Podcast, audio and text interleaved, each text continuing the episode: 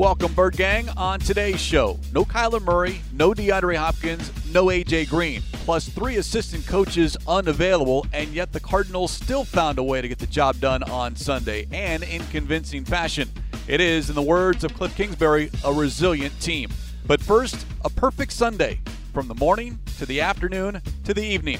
It's Cardinals Cover 2, episode 492, and it starts now. Welcome to Cardinals Cover 2 with Craig Grialou and Mike Jurecki. Cardinals Cover 2 is presented by Hyundai, proud partner of the Arizona Cardinals, and by Arizona Cardinals Podcasts. Visit azcardinals.com slash podcasts. Going for Hopkins, one-handed catch and a touchdown! DeAndre Hopkins. Here's Craig Grialou and Mike Jurecki. Well, things could not have gone any better for the Cardinals on Sunday. They win, and a whole bunch of teams lost. Let's quickly run through what happened because we know MJ the Cardinals won 31 17, but you look at it Packers lost, Cowboys lost, Rams lost, Saints lost. I mean, from the morning to the afternoon to the evening, just an absolute perfect week nine. Yeah, because, you know, after the Cardinals had lost that Packers game, you're looking at all the one-loss teams, and, and clearly the Packers would have had the uh, the tiebreaker because they beat the Cardinals, and it was fascinating yesterday just watching man the Broncos. I mean, here they trade Von Miller, and you know Carolina uh, traded Teddy Bridgewater uh, to Denver, and Drew Lock's out with COVID. And that defense was powerful, and it wasn't even close. It was 30 nothing, and then they finished 30-16. So the Cowboys, you know they're six and two, and I'm sure they're going to hear. Did they rush Dak back? He he did not blame the calf.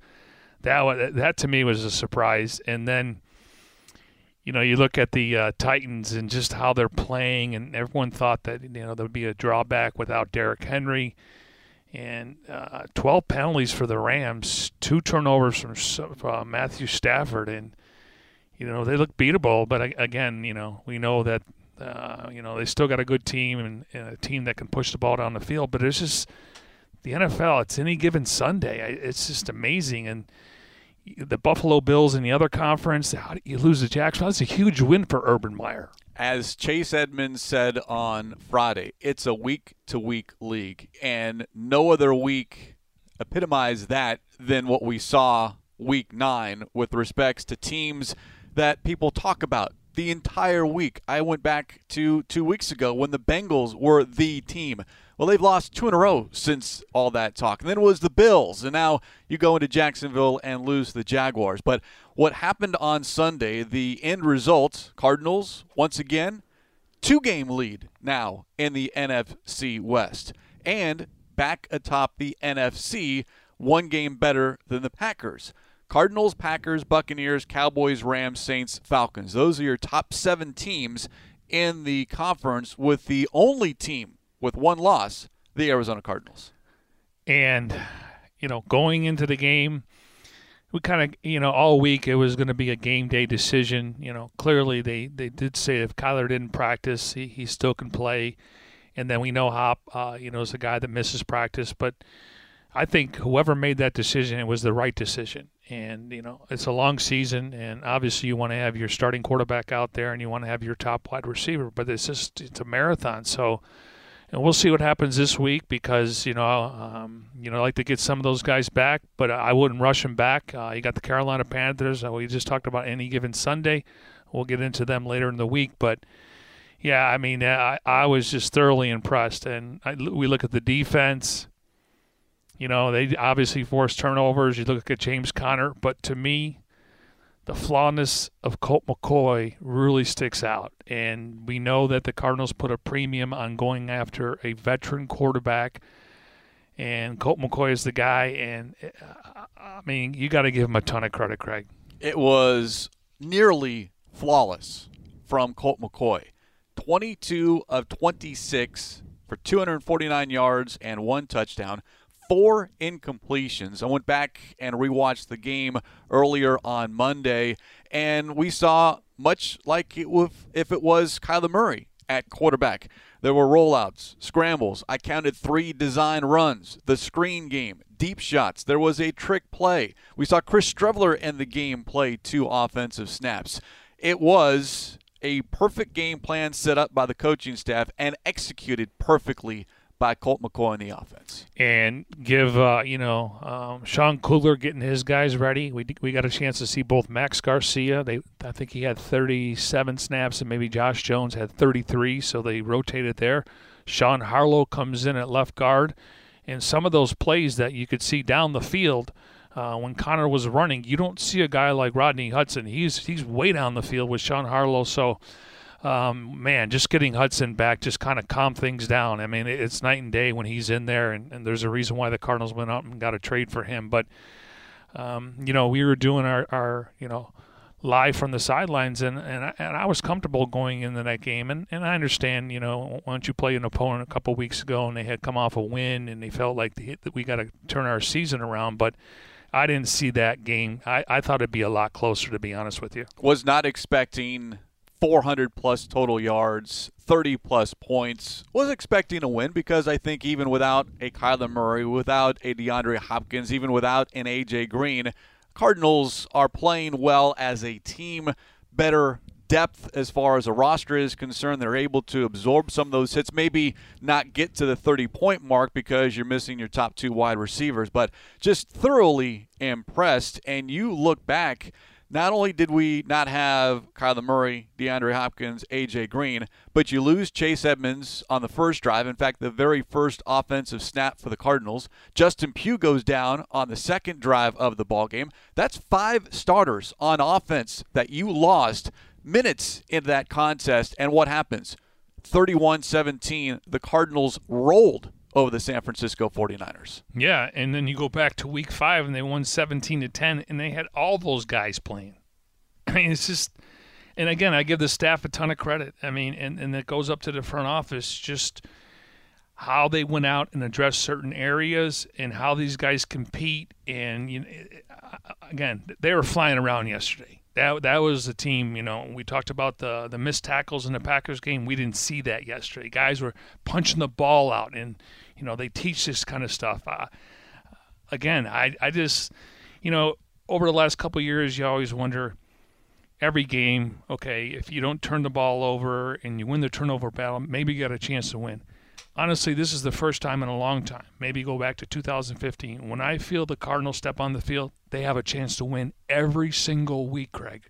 And they had that belief from training camp. And now I think the rest of us from the outside looking in is getting that same belief that every single week there is the opportunity not just to have a chance, but better than just to have a chance to win that particular game it's fascinating, and we know it's a long season, and, and everyone has injuries, and, and they're not going to use it as excuses. But I, it, it, you know, even the Packers game, you know, I I liked them there. I just thought, you know what, if, you know, clearly they had the blueprint: um, run the ball, play action, you know, keep Kyler Murray on the sidelines, and he was taking some hits.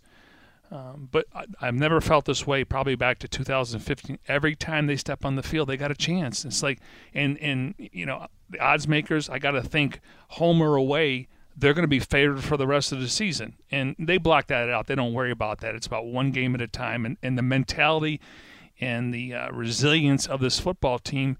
I mean, you got to give them a lot of credit from the top down.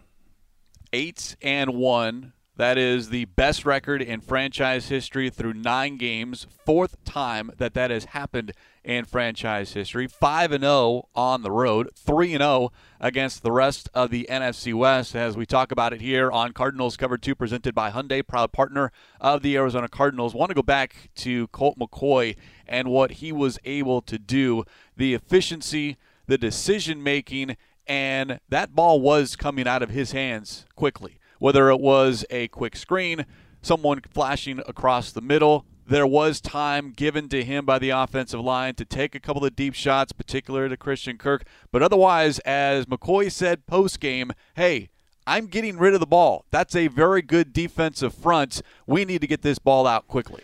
Yeah, and, and one of the things I noticed a little bit different than Murray, he actually doesn't drift as far.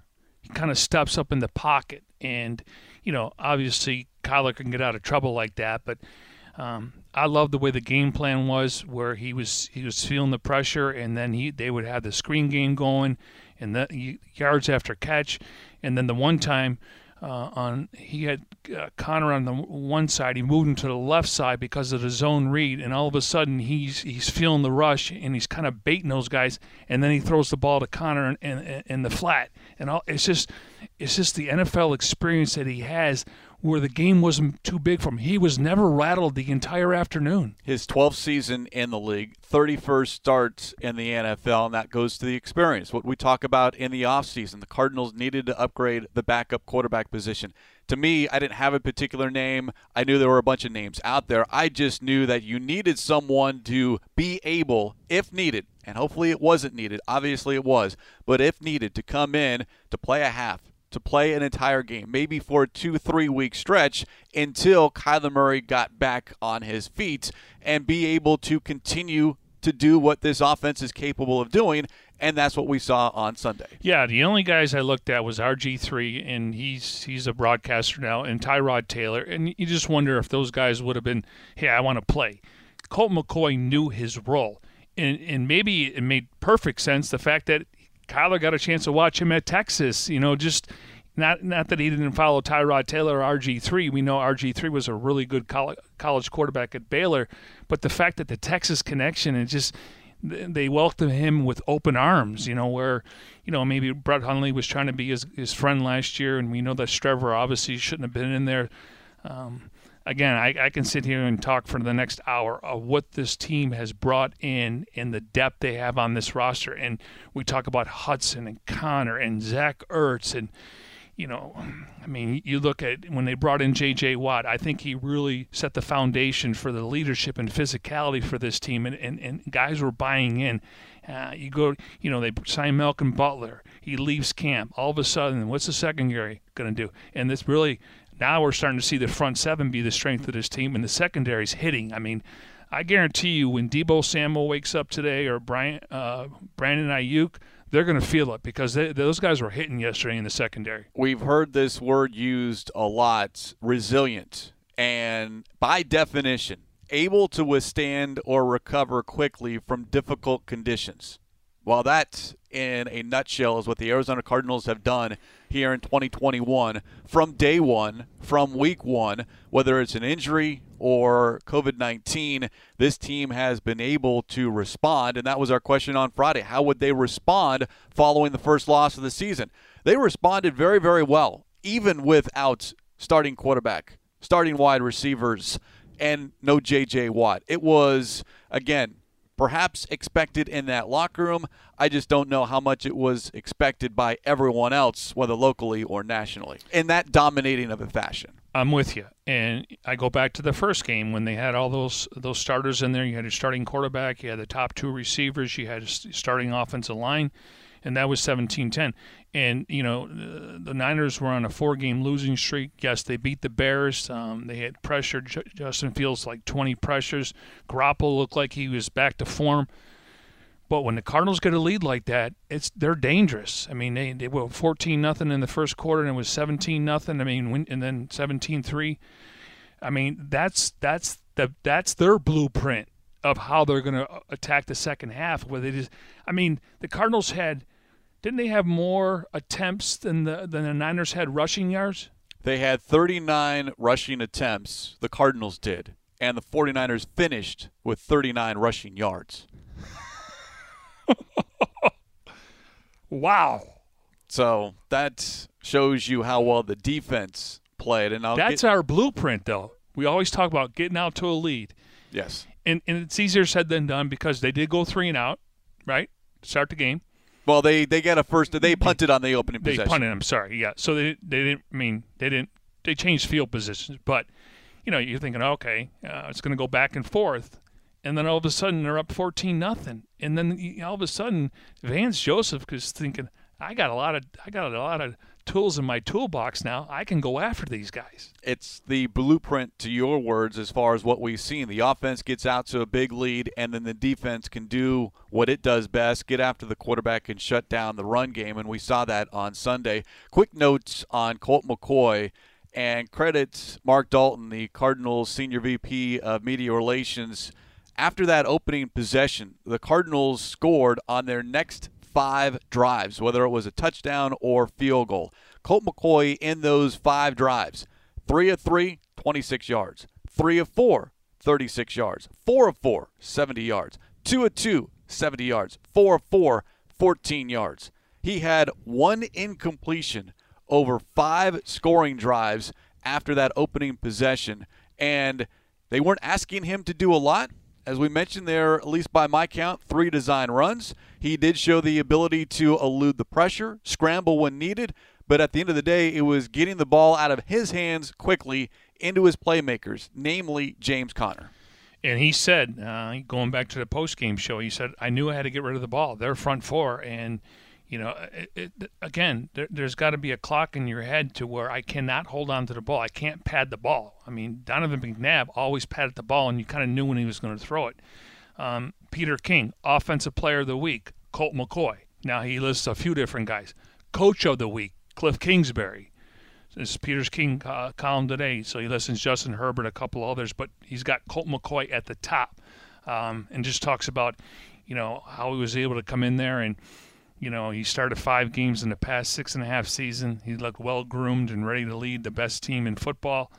Uh, you know, so I mean, it's just fascinating, and his his quarterback rating. Um, and the thing is, he didn't turn the ball over. I mean, that's huge because you got to think that if you're DeMeco Ryans, this guy hasn't played in a while. Yes, he's still learning the offense. They don't have this guy and this guy. You would have thought that they would come up with something to get get to him and again give the offensive line credit because they protected him very well. And you lose Justin Pugh early in that contest. You lost Max Garcia for whatever reason, but there was a large chunk of that second half in which we did not see Max Garcia was Josh Jones playing right guard. Garcia got the starts at right guard to begin the contest, so we'll have to wait and see. And we'll have to wait and see what the injury report is on Chase Edmonds, Justin Pugh. Does Kyler Murray return this week? Does DeAndre Hopkins return this week? We expect A.J. Green to be back this week, activated off the reserve COVID 19 list. So you get maybe perhaps one piece, but then you're losing perhaps one or two more on that offensive side. And as much as Colt McCoy was impressive, what James Conner continues to do week in and week out, especially over these past seven games, he has a nose for the end zone, as they like to say. 11 total touchdowns. That is the most in the National Football League. 10 of those, though, rushing touchdowns. He had three total touchdowns on Sunday, and he is doing more than I think anyone expected, including head coach Cliff Kingsbury and his staff. I mean, he was a bell cow yesterday. 27 touches, three touchdowns, 173 yards uh, combined. And he was a, he was a, he was a factor in the passing game. He kind of reminded me of Aaron Jones. And, and, and you wonder why didn't Pittsburgh re-sign the guy? Well, the word is couldn't stay healthy. Now, clearly, the, you know, at the time he had signed as a free agent, but they had already drafted Najee Harris, you know, early in the offseason, so they didn't have a spot for him. But you got to wonder, like, why wasn't there a bigger market out there for James Conner? Coming in, he we didn't think he'd be the bell cow. It's one, and then once we got to training camp, it was one and one A. You know, Chase, you know, is a guy that can catch the ball, but uh, this is, I mean, I, I, I don't know how we rank these signings anymore. And Conner was not part of that first wave of free agency. It was okay, let's kind of see how the market plays out. We need someone in there in that running backs room. You lose a Kenyon Drake who is out there, and James Conner, he's got the connection with James Saxon, his running backs coach, who was one of the assistant coaches that was not available to the Cardinals on Sunday. But it's what Conner has done in the passing game and something that Kingsbury noted in training camp how well he runs his routes, how well he catches the ball. There were at least two times in which Conner had one handed grabs. Yes. And in that screen pass, the 45 yard touchdown catch, the largest touchdown catch of his career, the ability to take it into a second gear. Because once he got to the secondary, it was he he found another gear and there was no one going to get him. Now credit some of the blocking as well, but it's the ability for James Conner. He gets hit once or twice and is still at full speed, keeps his feet moving, and it's been fun to watch. He's got a great story, as everyone knows, but what he has been able to do here, even with Chase Edmonds healthy, now we'll have to wait and see if it is just James Conner and Eno Benjamin moving forward for a couple of weeks. But James Conner, I'm thoroughly impressed. And you mentioned the 173 total yards, five catches, 77 yards, and a touchdown. And you know, he, you know, they, they, you know, we back. I, I should say this. Back when Kingsbury got here, you know, we knew there was David Johnson, some other guys, but they would ride the hot hand. He said in his post game press conference, I knew when Chase went down that I was going to get a heavier load. And it wasn't too. It wasn't. I mean, I don't know how he feels today, and obviously he's going to get a couple days off here. I'm sure he's uh, getting treatment, but the fact that he knew that and he was built for that, and, and to me that's that's impressive because you know you go into a game and you're part of the game plan, but all of a sudden the game plan goes out the door. Because what do we talk about? This team needs to run the football so they can, you know, obviously win the line of scrimmage. And we, we're comfortable with Hudson coming back, but it was going to be Chase Edmonds and, and um, James Conner. Here, Edmond gets hurt in the first play of the game, and all of a sudden he becomes the workload. So uh, he's built for it. Again, I, I don't know if you can do that every single game, just taking the pounding. Um, but he also protects himself pretty good, too. He is a physical runner not afraid of contact, will run between the tackles, and then the ability to move guys away, whether that's with a stiff arm or just being stronger and shoving defenders out of his way so he has a clearer path. It's fun to watch. He is completely different as far as a player versus a person. You talk to him off the field, well mannered, polite, quiet but on the football field, there is a switch, and we've heard his teammates call him a bully on the football field because if you are wearing a different colored uniform and you get in the way of James Conner, you're going to find yourself on your back. Yeah, and, and, you know it's always good to listen to the the broadcast and, and Calvisi's on the sidelines, and and he just talks about how, what what the passion they have when when even for Eno Benjamin, a guy that's worked very hard. He said Conner's walking up and down the sidelines, getting everyone fired up, and here he's just been carrying the rock, and you'd think he needs a breather. No, uh, so it's interesting when they when they throw it to Paul, just the the passion and the energy eh, from the sidelines. I mean, it's contagious to your point about can that be sustained week in and week out? Probably not in this day and age. It is difficult for any running back to do that. You look at Derrick Henry, who is now likely done for the season. That is why you need those two running backs, maybe two different styles of running backs. I'll say this, though. If there's one guy that has a similar skill set to Chase Edmonds, Eno Benjamin. Now, he may not, I mean, he's, Eno's gotten better catching the ball in the backfield. I mean, he like you talked about last night, you know, they had a conversation. Hey, listen, maybe he was he, he needed to put more work in. Maybe he needed to notice like to be a pro, and I give him a ton of credit because he he he started flashing in the offseason. and maybe they get Jonathan Ward back. You know, we'll see what happens this week when it comes to the injury report, but you know, Eno's going to get some reps here. And the fact that he's got, you know, he can run between the tackles, he can bounce outside. I think Eno right now has a ton of confidence, and it's nice to see him get some success because of the work he put in. Everyone was waiting for Eno Benjamin for his opportunity. It did not come as a rookie, and I think for good reason. He was not ready. Physically, probably yes, but not mentally. What did it take to maintain your spots in the National Football League, the work that you needed to put in Monday through Saturday in order to be given that opportunity on Sunday. Benjamin's been very open and honest about that. We've heard Kingsbury mention it as well. You talked about a conversation in the offseason, whether that was initiated by the coaching staff or by the player. It's what do I need to do? Or this is what we need to see from you in order for you to be active. Okay, well, he came in and he had a different attitude, a different mentality in training camp. And he still had to wait for his opportunity because he was inactive for those first couple of games. But once given the opportunity, and when you're waiting, maybe you are on the same level or think you're on the same level as a Chase Edmonds or a James Conner, but you can't play everyone. Not everyone can be active. So you have to be patient. And, and patient paid off. And what was the knock? He doesn't play on special teams. And all of a sudden, he started playing on special teams. He was a gunner. I can we, I can go back to training camp. We're sitting in that sweet loft. We had him on the Red Sea Report, and he told us he had a conversation with Steve Keim. And Keim said, I believe in you. Because I think the coaching staff says, what does he do? I mean, besides run, can he do anything else? How's he in pass protection? Can he play on special teams? When Keim said, I believe you, I remember that conversation like it was yesterday. And that's the first time we heard that. But I think you're right. I think physically, yeah, he has a talent, um, what he did in college – but mentally, it's a grind in the NFL, and you have to put the work in, and that's why I give him a ton of credit. Nine carries for 39 yards, but he also had three kickoff returns, averaging 22 yards on kickoff returns. So that's the ability on special teams. But we've also seen him as far as on the coverage units as well, working as a gunner. So you put the work in, good things happen. And I would expect, again, if Chase Edmonds is unable to go this week or even is limited, you have now James Conner, Eno Benjamin, perhaps a Jonathan Ward, and Tavian Feaster is still on the practice squad. Yeah. Conner played uh, 54 of the 70 uh, snaps, 77%. Eno Benjamin, he had 17 snaps, which really efficient, uh, 24%. Uh, you look at uh, when it comes to Sean Harlow, he played uh, 61 snaps, 87%.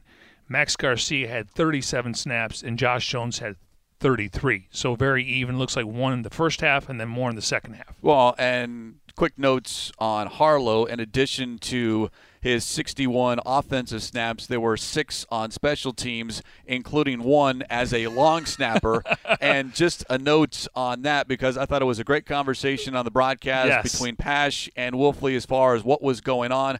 Aaron Brewer not available for whatever reason, so it's time to punt the ball and well, let's find a long snapper. Sean Harlow comes out onto the field and there are back-to-back false start penalties called. Unfortunately, they're called on Dennis Gardeck. Talk about taking one for the team.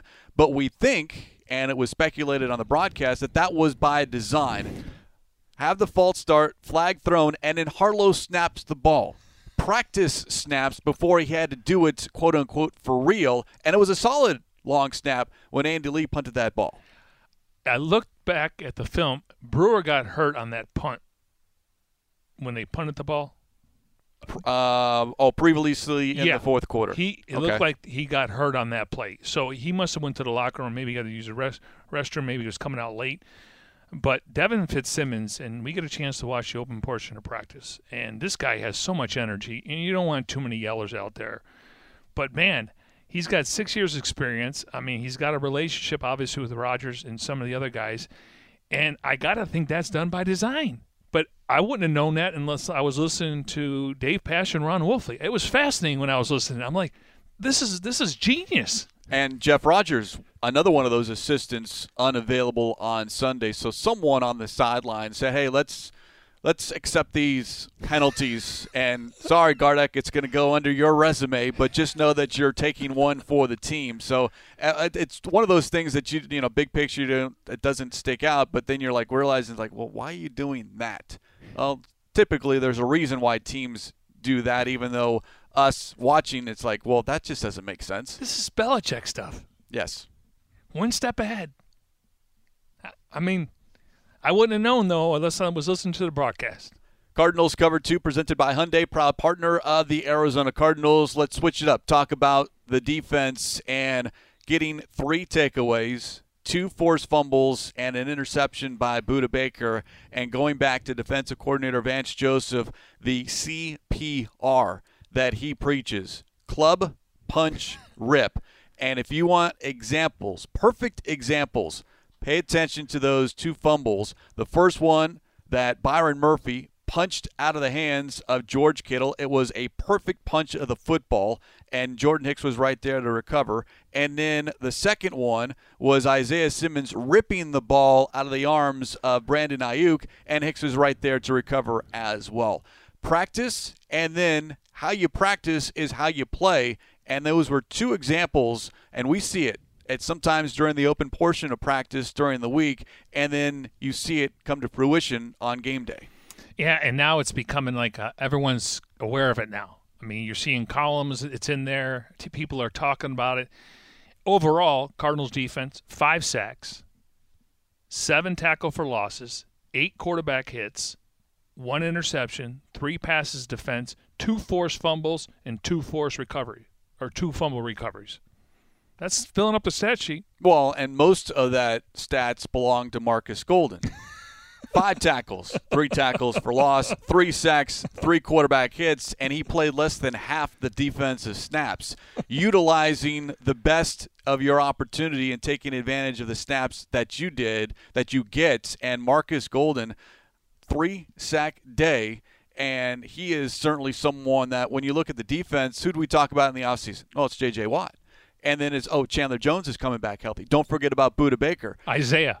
Markus Golden gets lost in the shuffle, but he just consistently produces week in and week out, especially with Chandler Jones missing two games because he was on the reserve COVID 19 list. And you do have to account for Chandler Jones if you're an opposing offense. And I think Golden has come in and been able to take advantage of the attention that's on 55. So 44 can go, as he says, go hunting. 28 snaps, 47%. Tanner Vallejo played one more snap than him. Wow. And we think Vallejo got more of the snaps because if you look, Zaven Collins only had three defensive snaps. He's been bothered by his shoulder. Was it that or just the fact that it's the 49ers and a lot of the motion? And as we talk, it's whether that's Bertrand Berry or Rob Fredrickson or Kyle Vanden Bosch, they always talk about those linebackers. You need to have good, clean eyes. You can't be darting, you can't be looking around focus, and I think they believe that Tanner Vallejo might just be a little bit better at that than Collins is at this point. I would agree with that, and you know, uh, clearly they they miss Zeke Turner. Um, you know, uh, you know he's a guy that can do a little bit both, um, a little bit more athletic and typical Kyle Shanahan to start the game. He's going at Vallejo, and there, you know, it's tough to cover you know a guy down the field like that and a tight end. But as the game went on, he started to insert himself where they weren't targeting him. They were just trying to move the football. But early in that game, give Shanahan credit because they're probably thinking, who's 51 out there? Um, and they know the name and all that. But they were probably thinking 25, 9, and 58.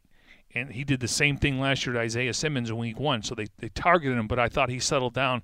And they had, and at that point, they couldn't – hey, let's target this guy because other guys are, are making plays. Yeah, there was a lot of Vallejo mentions during the radio broadcast to the point where it's like, okay, well, why is he on the field? Where is Zaven Collins? And you you know, we're not familiar with the game plan, but you just have to kind of speculate. And that goes back to the depth and realizing that, yeah, you invested a first round draft pick in Zaven Collins, but maybe he's not quite ready or he's not the best option for this particular week given the 49ers and what they like to do offensively. So you go with maybe not the most athletic guy in Vallejo, but someone that is smarter, just a little bit quicker in his thinking and processing what is needed to be done, i.e., Jordan Hicks. He's not the most gifted athletic guy on the football field. Isaiah Simmons is.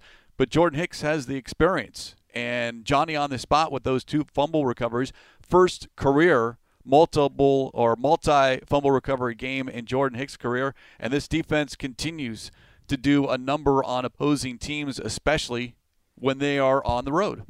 And I thought when it came to the defensive line rotation, I mean, you would have thought, you know, some guys are going to have heavy numbers. The only guy that really played a ton was Zach Allen. He had 47 snaps, 80%.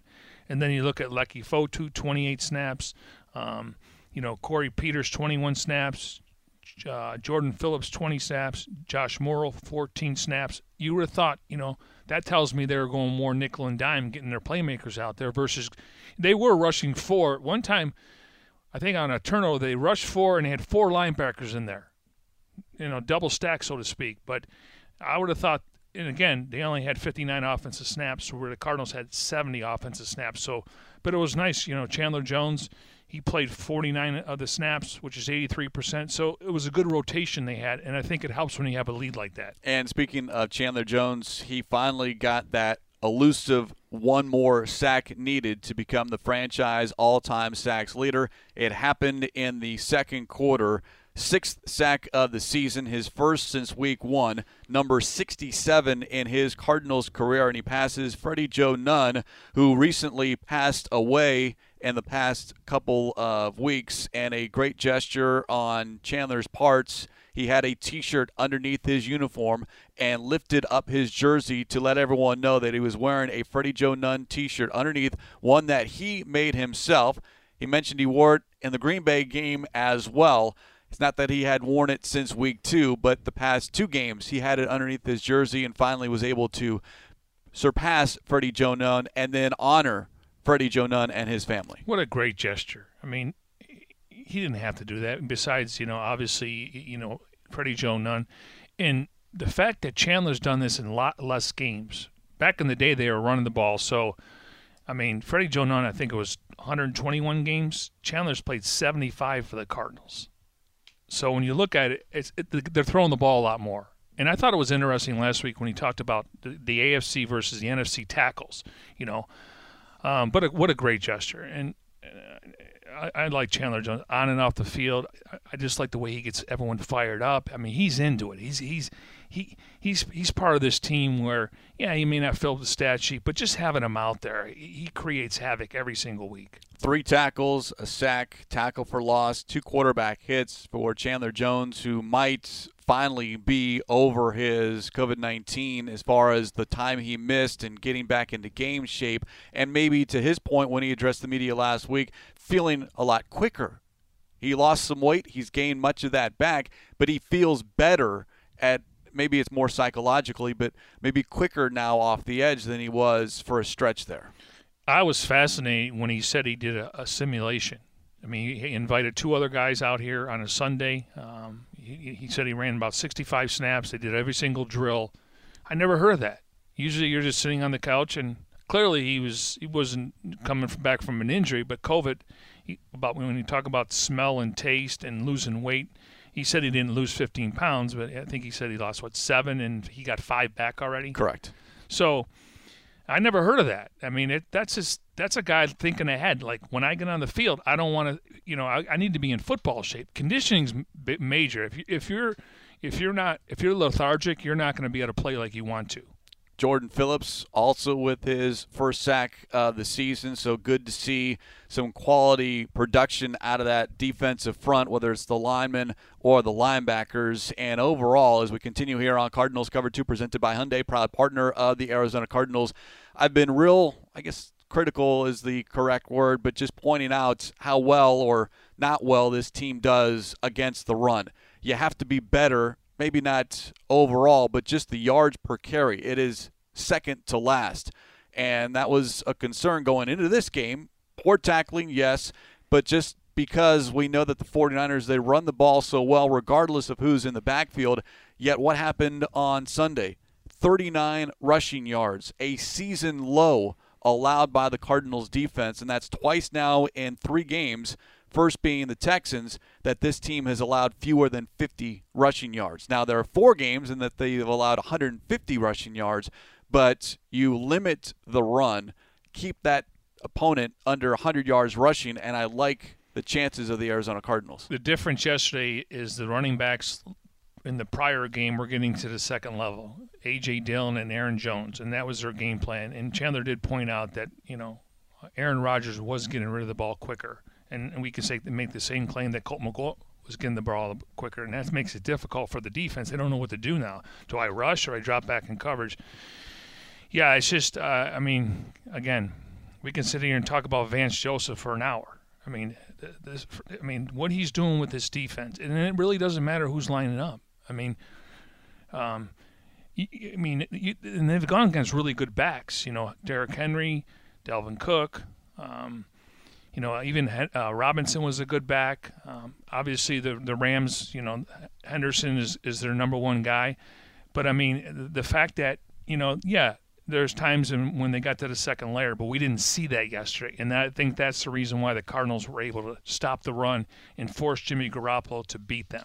Elijah Mitchell did have 36 yards rushing, so 36 of the 89, but only eight attempts, and there were only 11 in the game for the 49ers, and that's making a team one dimensional. You get a big lead, you take away the run because you can't, and you have to throw it to get back into the ball game. And Garoppolo had 40 attempts for 326 yards, a couple of touchdowns, but he was also picked off.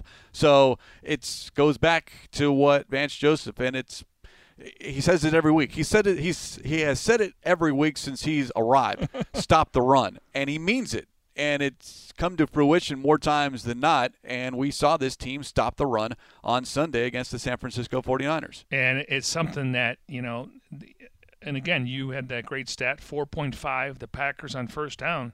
Uh, that was a point of emphasis because now all of a sudden, if they're getting 4.5 on first down, they get two or three on second down, it's a manageable third down.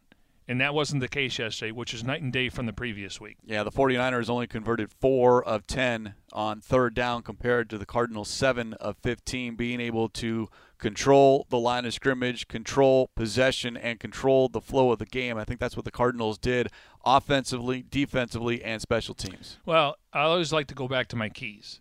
Number one was Cardinals need to run the ball to slow the 49ers pass rush. Cardinals need to eliminate the chunk plays on the 49ers offense, and they must be better on first and second down and, and when it comes to not letting those guys get to the, the second level. Pressure, Jimmy Garoppolo, I said always good at least for one or two turnovers. He did only have the one pick. They also forced uh, two fumbles. And then the X factor, I thought would be Simmons on Kittle. Didn't really see that matchup. And the intangibles were Murphy on, on Samuel, Jones and Williams, and then Alex Mack. I didn't hear a lot about him um, because I think when they put Corey Peters in there and hopefully they get Rashard Lawrence back, he's just a bigger body. He's over 300 pounds. You just can't push him out of the way like you can for some of these under, undersized guys. Now, when it comes to Rashard Lawrence and Leki Fotu, they they have you know they have weight, where Dogbe's more going to try to be physical on you. So. Uh, I didn't hear Alex Mack's name very much, and he didn't get to the second layer like he did in the previous game. By the way, on George Kittle, we thought he was going to be on a pitch count but he played 43 of the 59 offensive snaps, and I don't know if there was, you know, a limit as far as the 40 or 45 or 50 or whatever it was, but he did have six catches for 101 yards. Second time that this defense has allowed a pass catcher to go over 100 receiving yards. And unfortunately, it came against a tight end because the first time this season a tight end catches a touchdown, but it was George Kittle, one of the better tight ends, if not the best, in the National Football League. Yeah, and I think if they would have had 70 snaps, maybe he doesn't play that much. But I think based on, you know, Aiyuk uh, flashing and Samuel, and they couldn't run the ball, he he's a weapon. We talk about the safety net for any quarterback throwing. In, in, in, in fairness, there, Kyle Shanahan liked the matchups who was covering George Kittle down the field. And I think that's important as far as how do you exploit the team that you're going up against from the 49ers perspective, you go at the tight end because Samuel only had five catches for 63 yards. That was a week after he had over 170 receiving yards against the Bears. So, yeah, things change week to week.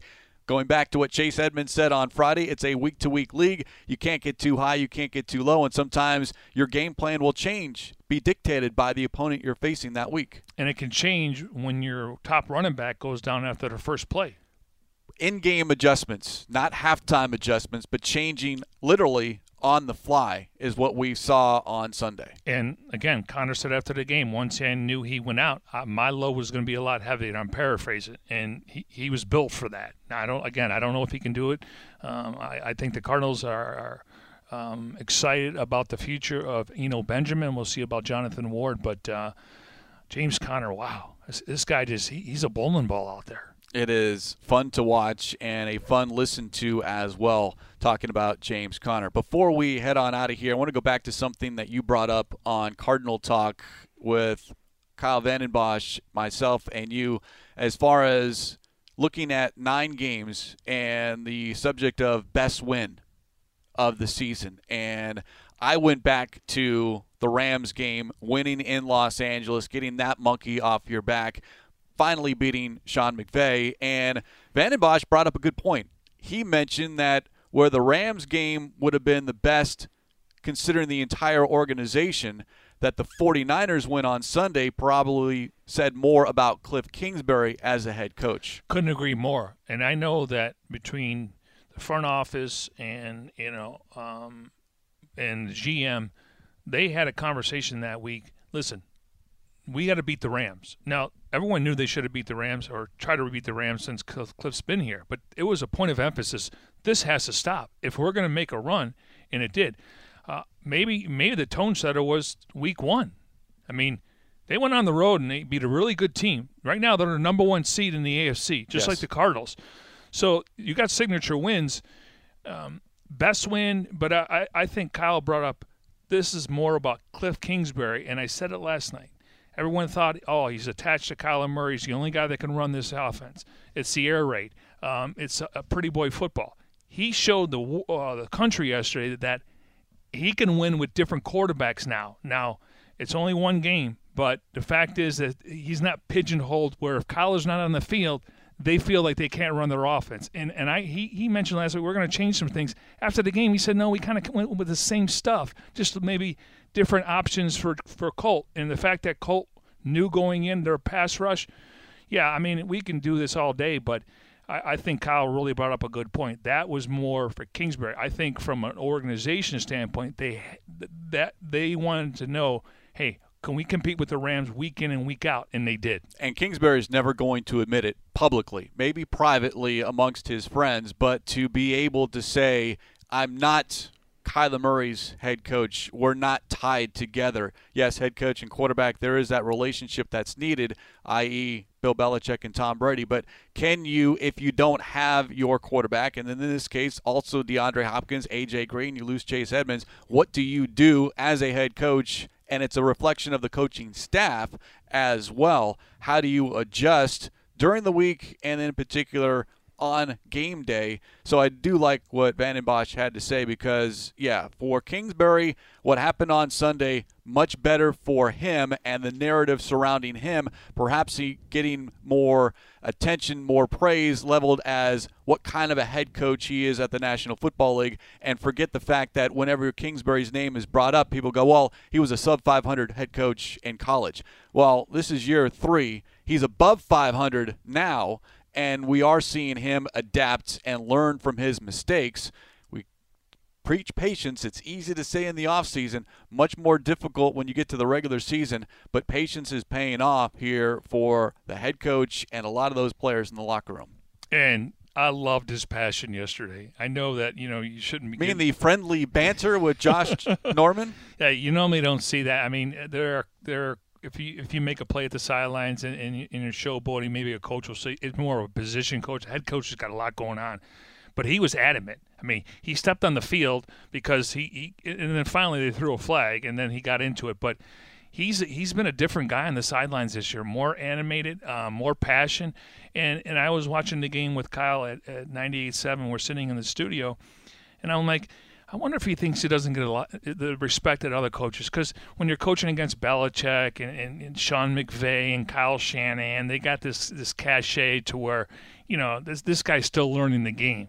But I, I'm glad he stuck up for his his team and he stuck up for himself, and that really impressed me. I think Kingsbury is more comfortable in his own skin as Yes. far as an NFL head coach. And it wasn't just his reaction, but DJ Humphries' reaction as well, making sure he wasn't aware of what was going on, but he saw Norman join with his head coach. And Humphries, as he is, he protects the quarterback, he protects his head coach, and he went over there and got into the face of Josh Norman. And Norman got flagged as well. And what I didn't know, because there was some confusion, it was after the play, and at that point it's third down. Okay, now maybe you're out of field goal range, but based off what I was able to read, because the Josh Norman penalty was on the field, meaning it was in the field of play with a player, that had to be first. So that's the accepted penalty, first down. But then because of the penalty on Kingsbury, now first down, but you move the play back 15 yards. That's why it was first and 24, 25 of the San Francisco 26 yard line. They were able to get a field goal out of all of that, but it was for a little bit. Um, a little, a little fun within a game at that point that the Cardinals were comfortably ahead. Yeah, I, I, wasn't aware of that rule, but I, it makes sense. So what happens on the field, and then if, if it's from the sideline, that becomes secondary. Yeah, That- it that wasn't the it wasn't the order because I think Yeah. I, I don't even know. I mean, there were two flags. So I, assume that the first flag was for Kingsbury, but it's running on the field. but it was kind of what happens. The player's penalty gets accepted first, so you mark that off, and then it becomes all right. What else happened because Kingsbury's not part of the field of play? That's that No. was kind of my understanding on And, that. and, and when I went back and looked, and that's like that's how the penalties were um, decided. At the end of the day, another win. Eight of their first nine games, eight wins, matching their win total from last season. This is fun. That's a word for it, yes. Considering what has happened over the past two seasons with Kingsbury and even going back year one after Bruce Arians. So it has been a long time coming, Bird Gang. Enjoy it right now. It's very fun. Big picture, it doesn't mean anything because you haven't accomplished anything, you haven't clinched anything, but it certainly beats the alternative when you look at the rest of the division and the rest of the NFC. I will say this though. They put themselves in position to make a run and get one of the top seeds in the NFC. Yes, they don't give out trophies. Um, you know, you're going to see the midway point where they rank in, in seedings and all this other stuff, but they put themselves in position to make a run. This is not a fluke. It's very sustainable. Well said. And on that note, we will put a lid on this edition of Cardinals Cover 2 presented by Hyundai, proud partner of the Arizona Cardinals. As always, special thanks to our executive producer, Jim Alejandro. For Mike Jurecki, I'm Craig Grialou. We'll talk to you next time here on Cardinals Cover 2.